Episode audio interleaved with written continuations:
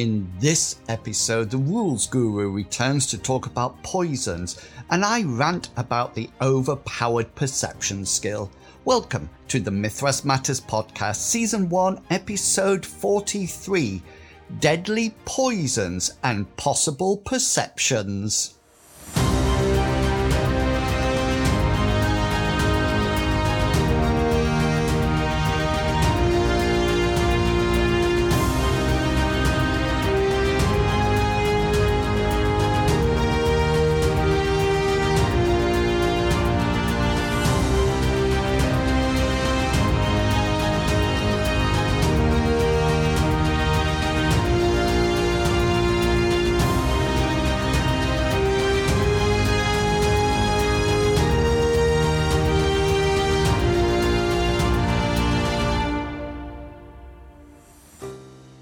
Hello and welcome to Mythras Matters, a podcast dedicated to the Mythras rule set and all its supplements. As always, I am your host in Wills and welcome to December. Now, before we go any further, I have to share with you that it has taken me six to eight takes for that introduction. Why did I put so many P words in the episode title? Anyway, welcome to December, everyone. I actually can't believe that it is actually December. I know probably old people say it, like myself, but where has this year gone? December is a packed month for me. It's Christmas, Boxing Day, which I think is purely a UK thing, then my birthday, then New Year's Eve, and then New Year's Day. Sometimes I wish they would spread these holidays out throughout the year.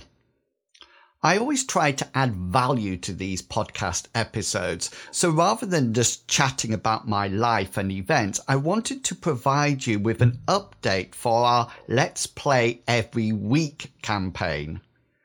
In the past, we have had weeks and sometimes months when we didn't play because one or more of our players or myself as the GM were unavailable. I wanted to change this mainly because I wanted consistency in how often we played and I feel that if I don't GM for a while, I tend to lose some of the skill. So we decided on a plan and we implemented this plan so that we could possibly play every week. The players now have characters all made up for Destined, and they are actually willing to play even if there's only two of them available. Having this option to play Destined with fewer players has meant that we've really increased the number of times we play during the month. I have to say, Destined is the perfect system to dip in and out of and to play with few players, as well as using it to um, generate a full campaign. And talking about fewer players next month in episode 44, or the fours, droopy draws. Sorry, I think that's a UK bingo call. Anyway, in episode 44, I will be chatting with two people who have perfected the idea and concept of solo adventures. We are currently taking a break from Mythras on our regular Saturday streams to play Spelljammer.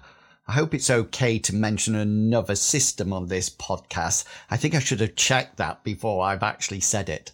But even with Spelljammer, we will play with reduced players if needed, or even switch back over to Destined. If you haven't checked Destined out yet, please do.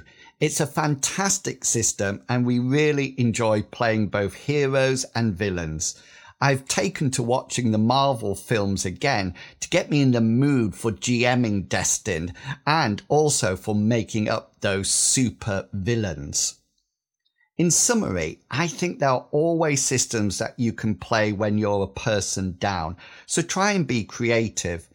I am really looking forward to chatting about the solo games. It reminds me of when I was younger. Well, a lot younger and we were actually controlling a whole party when we adventured down dungeons. Okay, let's move on before I start reminiscing again.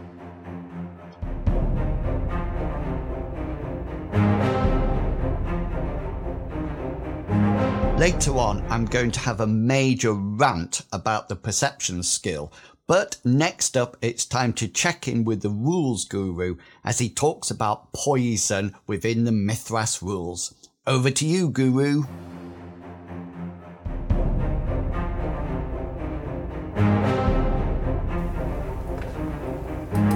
Once again, hello. I'm Matt Eager of Old Bones Publishing, Matt E on the forums and our topic for today is poison and disease. It's a dangerous world out there, adventurers, and I'm not just thinking about axes and claws and falls from high places. What fantasy role playing game would be complete without poison?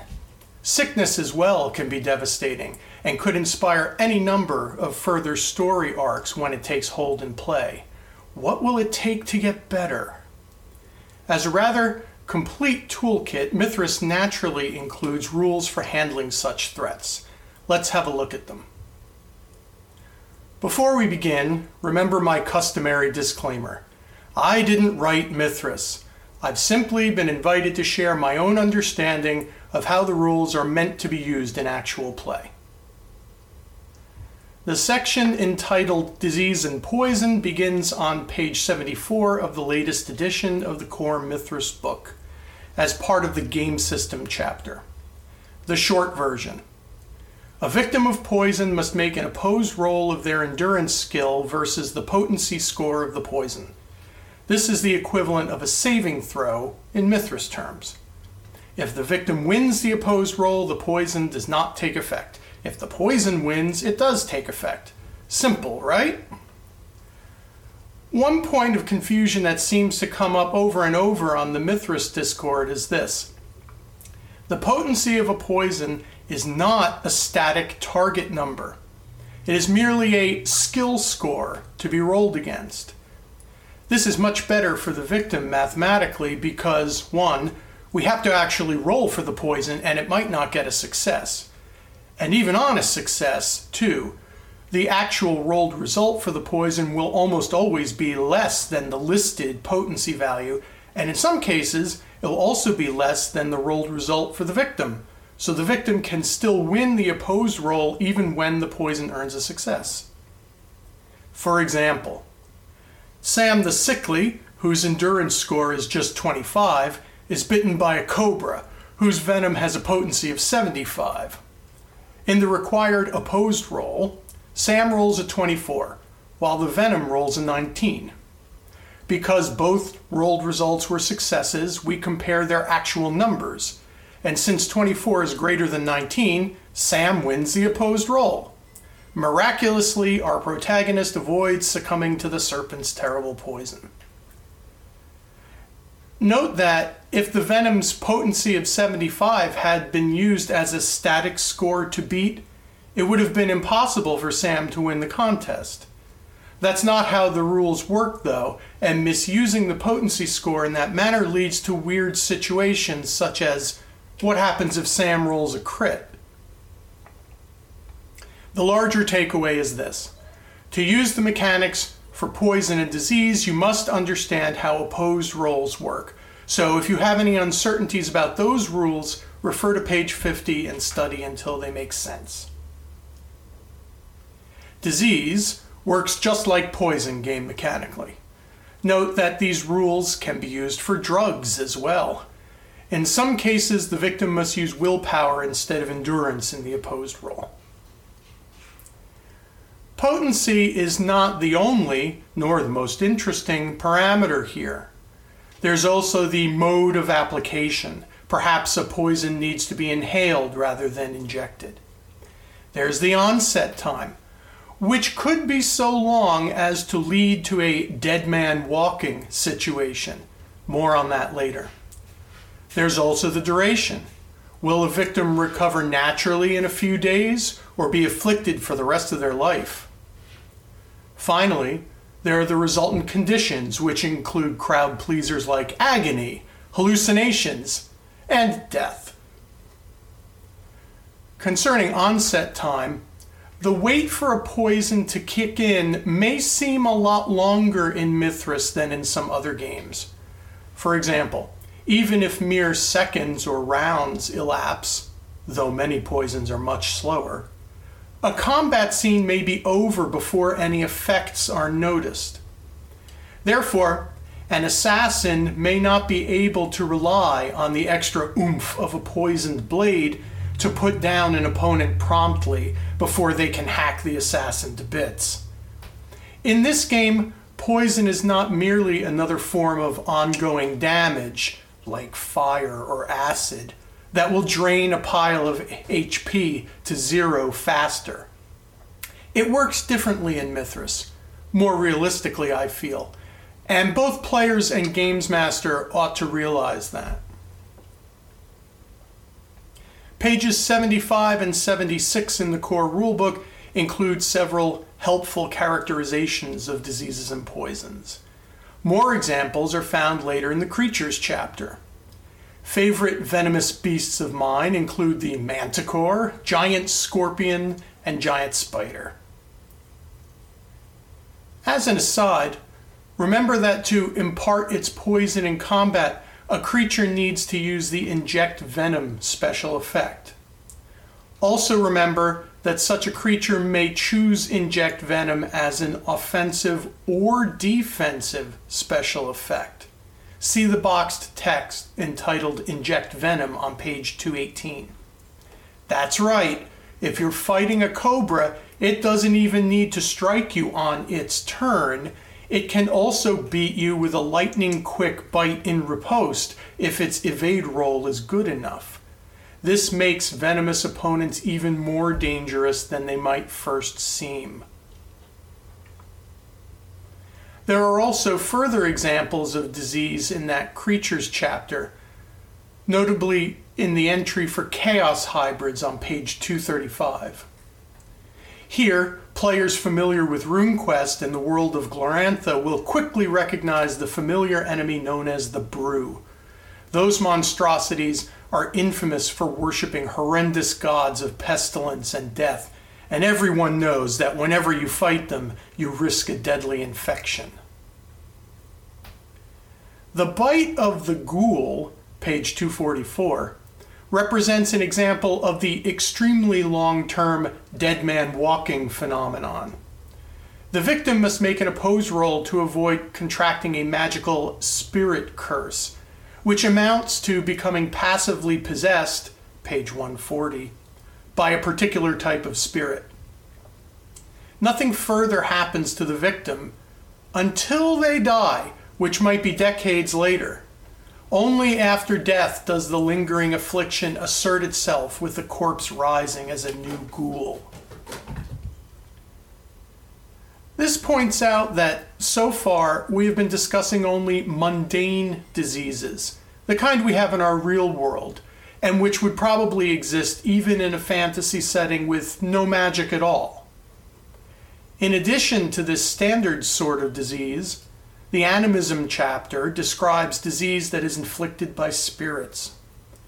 In particular, while sickness spirits obviously have the disease ability, page 143, they are even worse than that might imply. On page 152, we find unlike mundane diseases, those caused by spirits do not recover naturally even with the application of the healing skill.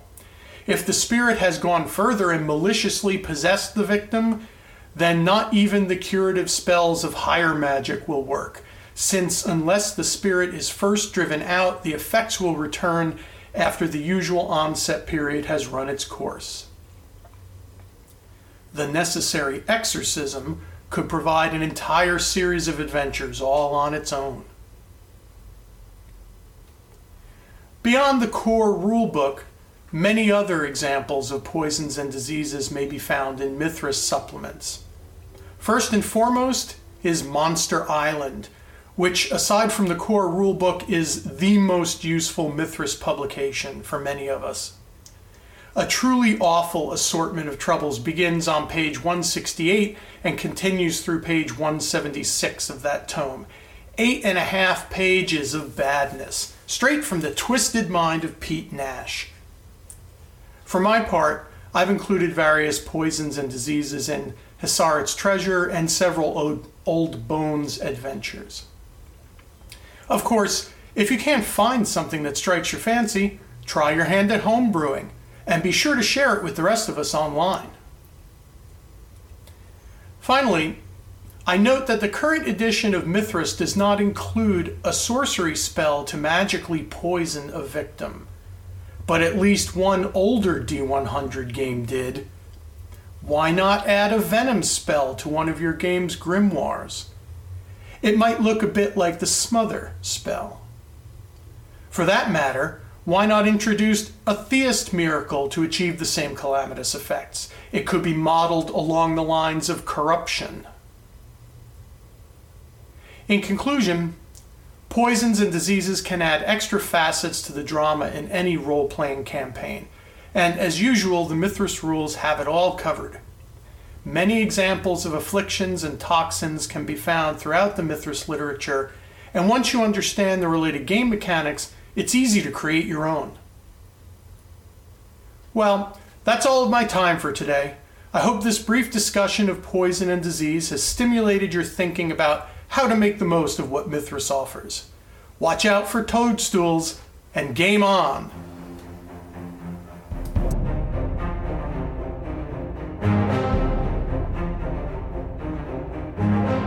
I really found that Rules Guru section so helpful. I have to admit, I didn't really understand how poisons and diseases worked, so I'm very keen to get it into our regular campaign. So I thought I would share with you some of the ideas to achieve that that I have come up with.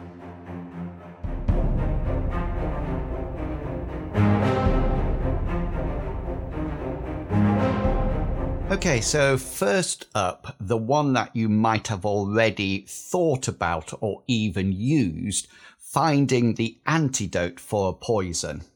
Although this could be for a dying ruler or an important member of the town, sometimes I like to make things more, well, personal.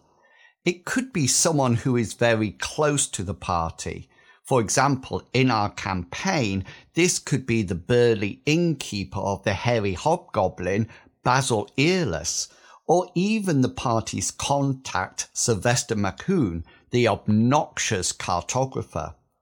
Come to think of it, the second is probably not the best choice, since I think some of the party will want him dead after all the snide comments he has made about them. If you want more information about the cartographer, then you can find it in my RPG shop in the encounters section. Links to the shop will be in the show notes.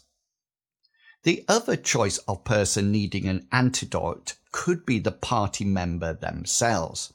This could really add an urgency to the adventure and could lead to some fantastic role playing between the group members.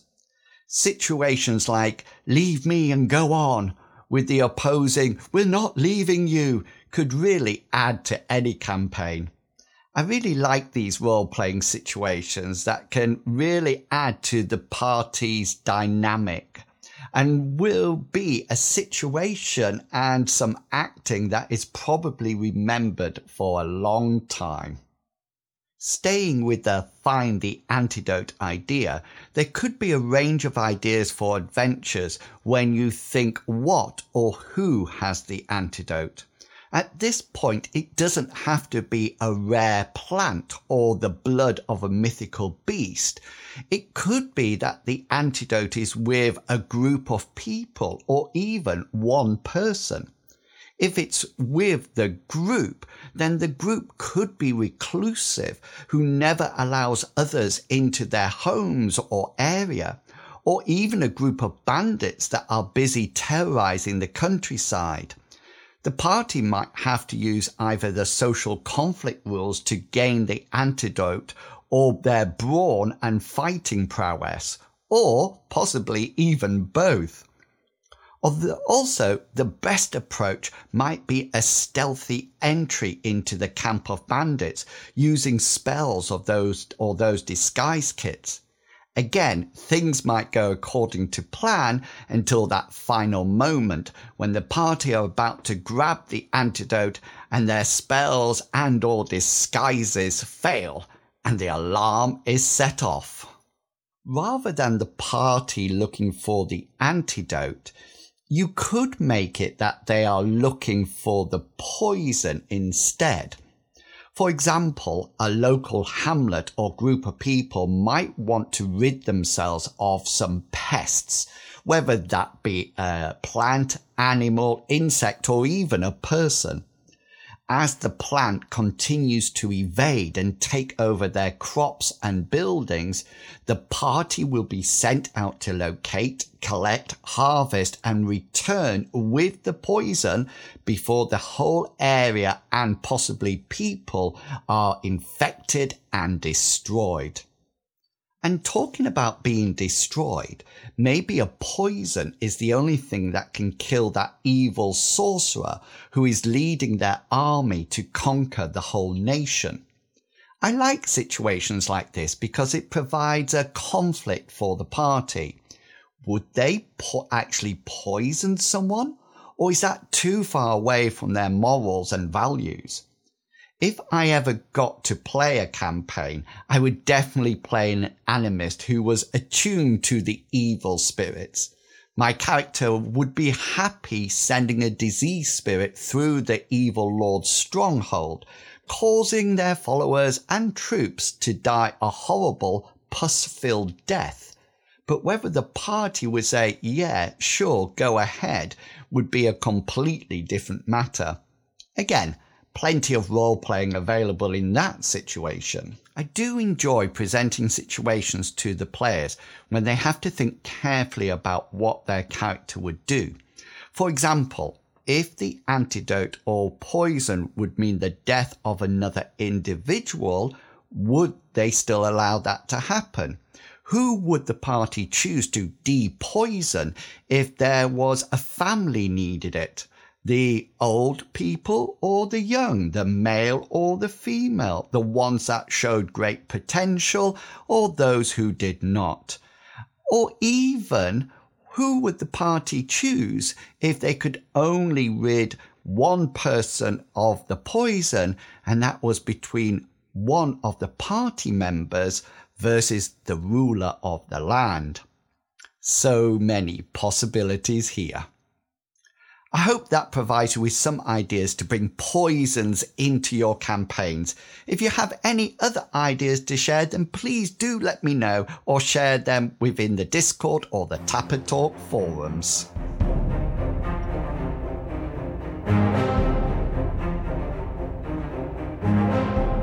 As well as the chat about solo adventures, Loz will be coming in at the start of the new year to give us an update about what will be coming to our shelves in 2023. And remember, if you would like to contribute to the podcast, then why not just drop me an email or message and let me know what you would like to cover. I'm always looking for reviews and chats with people. So if you are interested, then you can email me at inwills at gmail.com or send me a message via the various forums I frequent or on the Discord.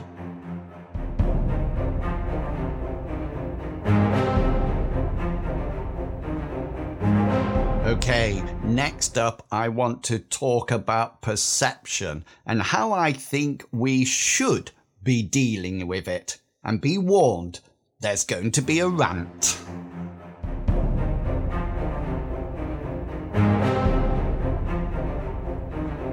So, when I was talking about introducing new players to Mythras in episode 40, one aspect of the discussion that really stuck with me was the idea that that my players had wished they'd known that certain skills needed to be worked on since they played such an important part in the game. These were mainly skills like evade, endurance, brawn, willpower, and perception. So, leaving the first four for another episode, I wanted to talk and focus on perception and explain why I think it can be overused and how this should be adapted without providing another skill. From the core rulebook, perception covers everything from passive observations to more focused detections. It covers all the senses from seeing things to smelling things, and it can be used as a free action within combat to gain a quick overview of the situation.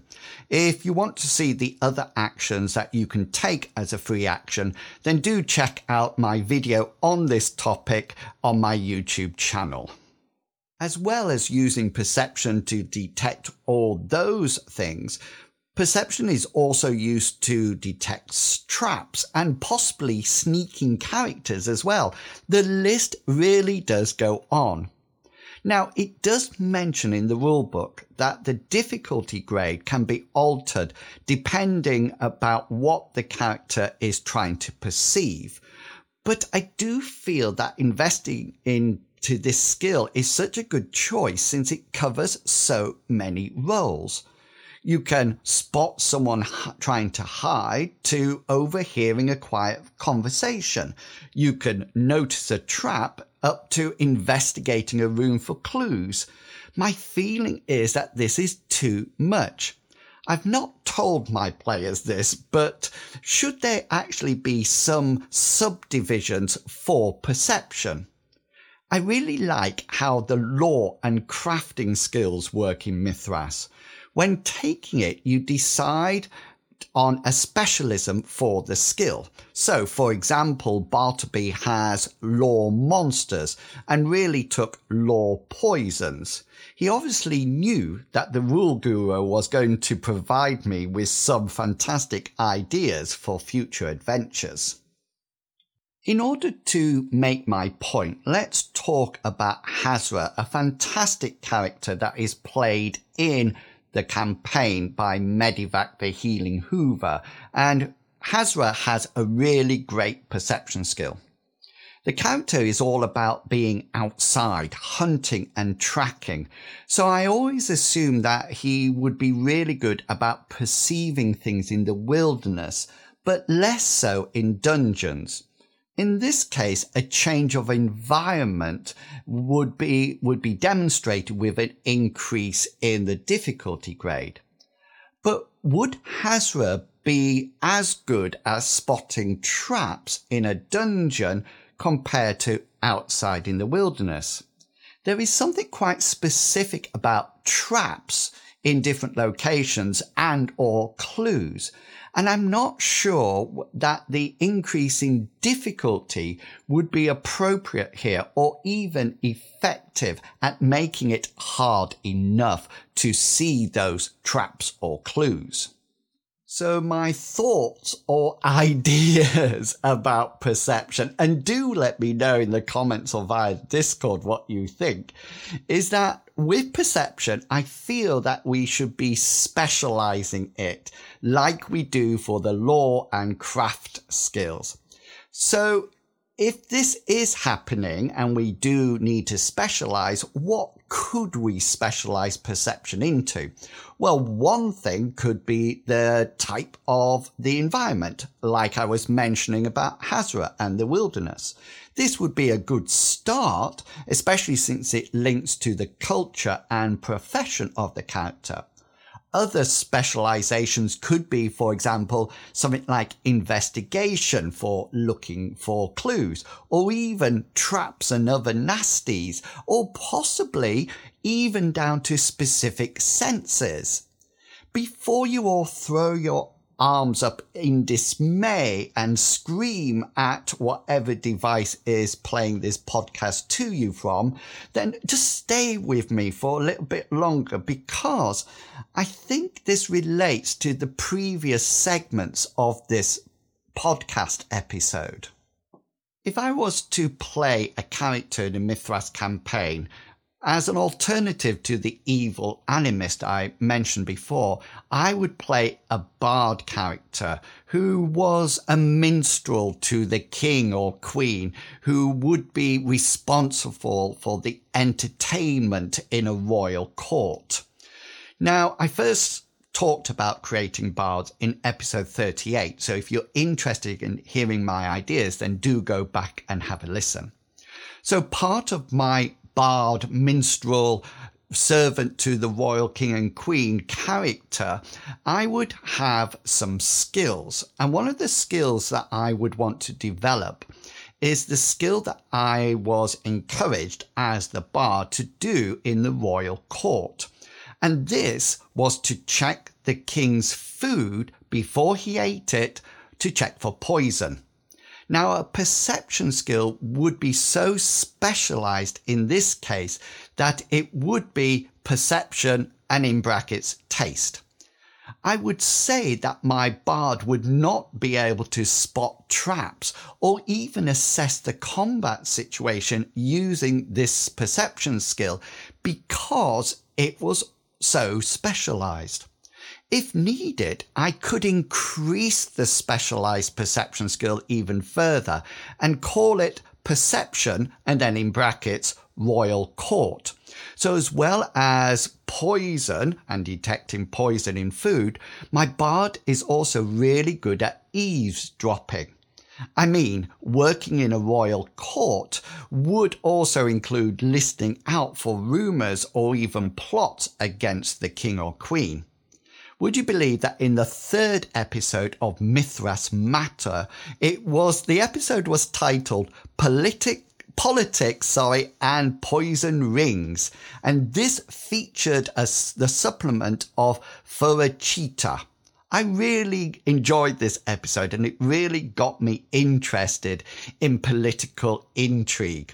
Hence my minstrel character being part of the royal court. Now, I'm not saying that my bard minstrel character would not be good at noticing things visually. He's probably got his eye always on people for hidden weapons, etc. But this would be represented in an increase in the difficulty grade of the perception skill. But he would definitely not be very good at noticing traps just as a character with a perception skill focused on the wilderness would not be any good at tasting poison in the king's food. My thinking here is that there comes a time that the perception skill difficulty grade is so hard that it is impossible for a character to achieve that roll. For example, an extreme of this would be uh, the following situation. Imagine a mystic who is blind. Their perception skill would be incredibly high, but focused on hearing and perceiving sound. No matter how hard we make the roll, they will never be able to say what the sky looked like when the weather changed to show an approaching storm. One aspect of Mythras I really like is the potential for specialization. When within the party, you could have a number of characters with the same skill or the same level at the skill, but they would all be specialized. For example, going back to our campaign with Hazra, Hazra would definitely be have his specialism into wilderness activities or perceptions while Rohan, a street loving rogue character, would have his perception specialized into towns or traps or something like that. Am I just being over the top with this? or have I got actually found a good point? With respect to the latter, there is always a first time for everything. Okay, let me know what you think. Have you already specialized your perception skills, or do you like the idea of one skill for everything? Let me know.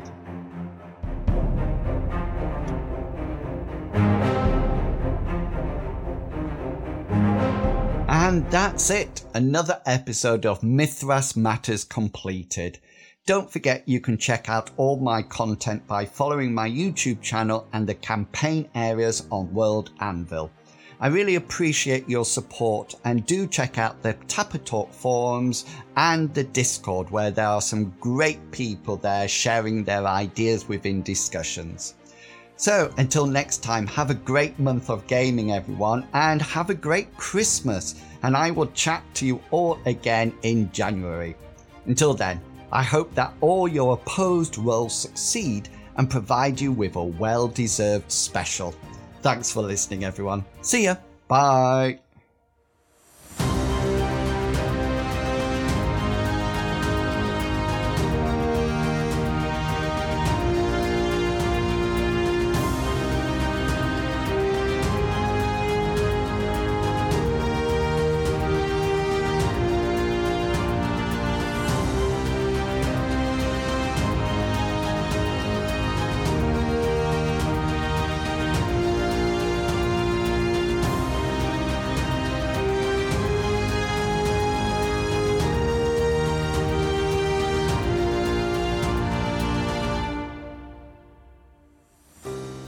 Content of this podcast is covered by the Creative Commons Attribution 3.0 license, so please give appropriate credit if you are sharing or copying any part of this podcast.